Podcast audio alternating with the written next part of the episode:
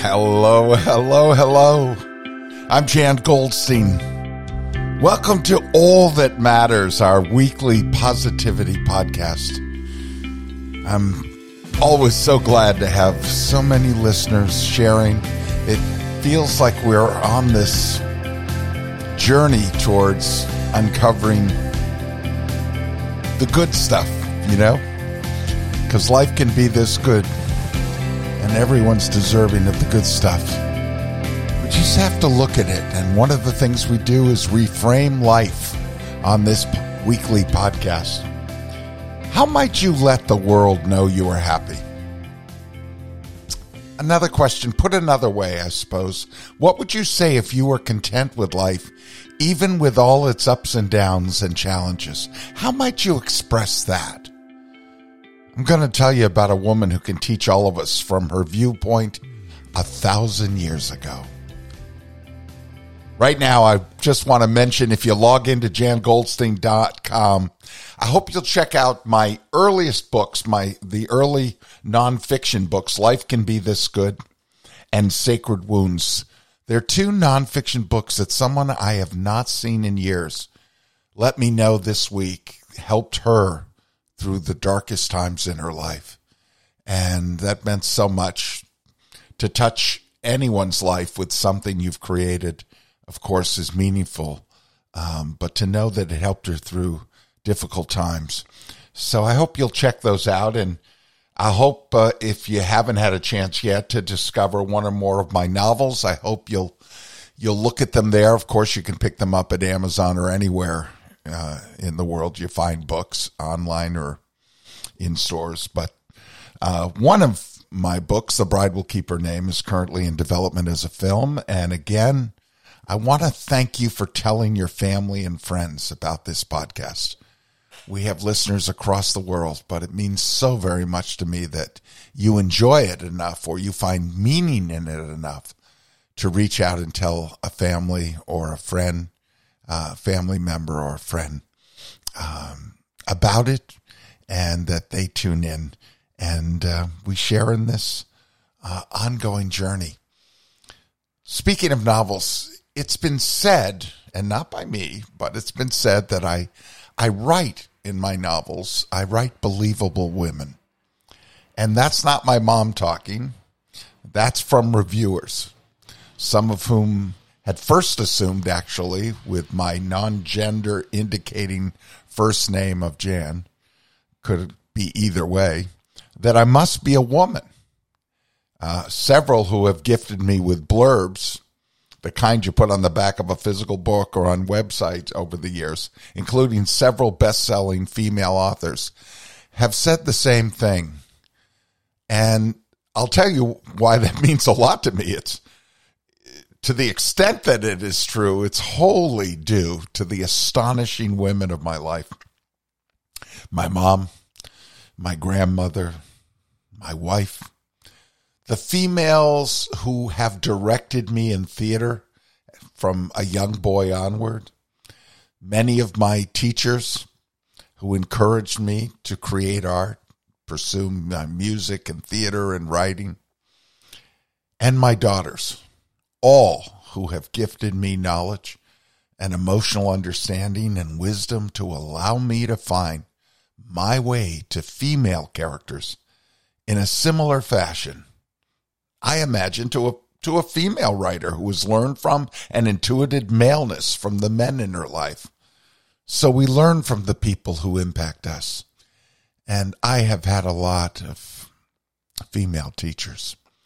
And I suppose you soak all that in, and that when you're creating a novel, you are able to put that back out there.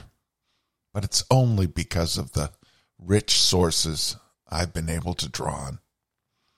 You know, my mom was first in teaching me about a female take on the world, a, a certain perspective, and the weaving of words into art was a gift she gave me something she did as a poet to great effect, not the least of which was its impact in shaping me.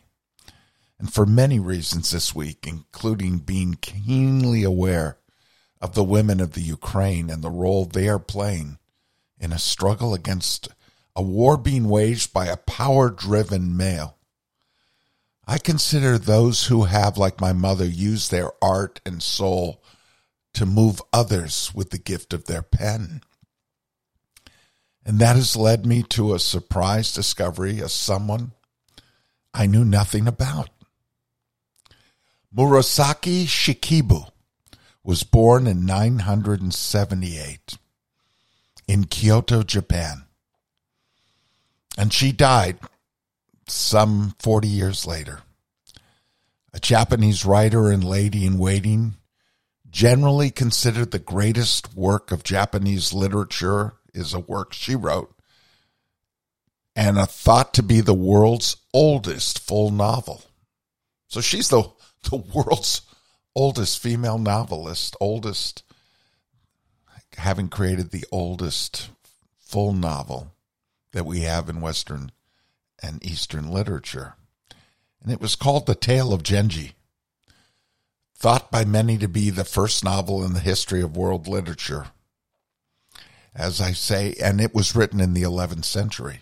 Now, Lady Murasaki lived during an era that was remarkable for its poetry and its diaries, and fiction beginning to be produced by court ladies it was said of them that there was a sensitivity to nature and the art of love that did not come from the male writers of the time.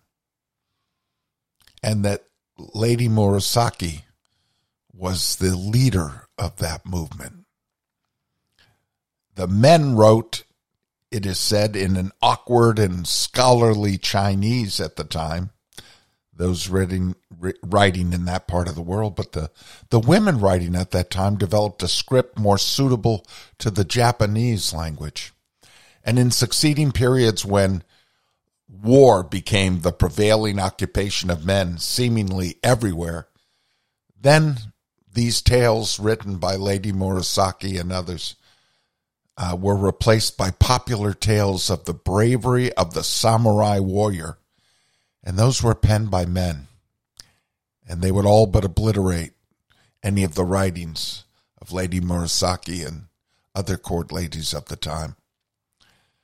Women of Japan didn't dominate the arts after that.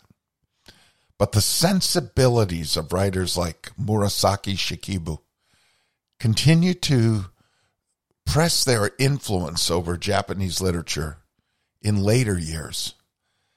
And it's sort of fascinating. Lady Murasaki is said to have grown up in a home. Her father was a um, in a, a, a local authority, and her ability to both read and study Chinese uh, made her father say, uh, it is reported, that he wished she had been born a man. Because in those times, only men rose in authority uh, and in recognition. And yet, I feel Lady Murasaki, like my mom, like so many of the women in my life who've had such powerful influences, had an influence in her time. In the tale, and again, it could be Genji or Genji.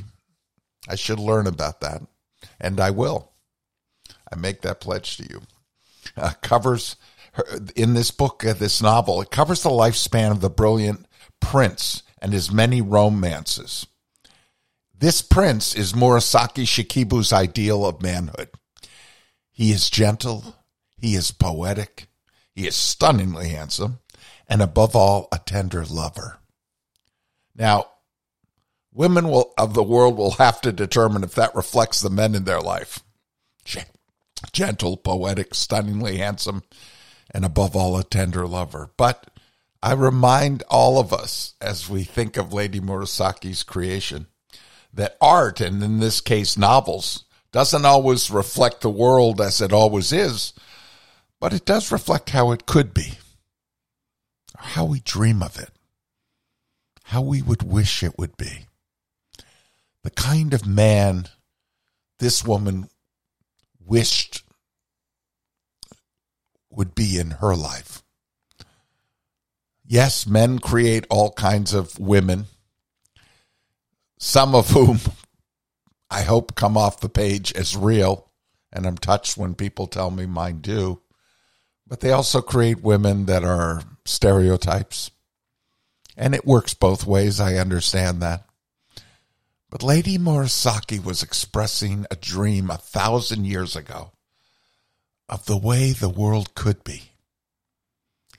And she looked at the world with a certain perspective to which she aspired. Would that there were more gentle, poetic, and tender individuals in the world, I think she was saying. Men and women. Though, from my experience, women have a massive head start in this area. Murasaki's writing was required reading for court poets as early as the 12th century as her work began to be studied by scholars. And in the 17th century, her work became emblematic of Confucian philosophy, and women were encouraged to read her books. Yes, when it came to poetry, Murasaki Shikibu wrote in what is called a waka form, which is similar to haiku. It actually preceded haiku and uh, became the ideal poem in brief.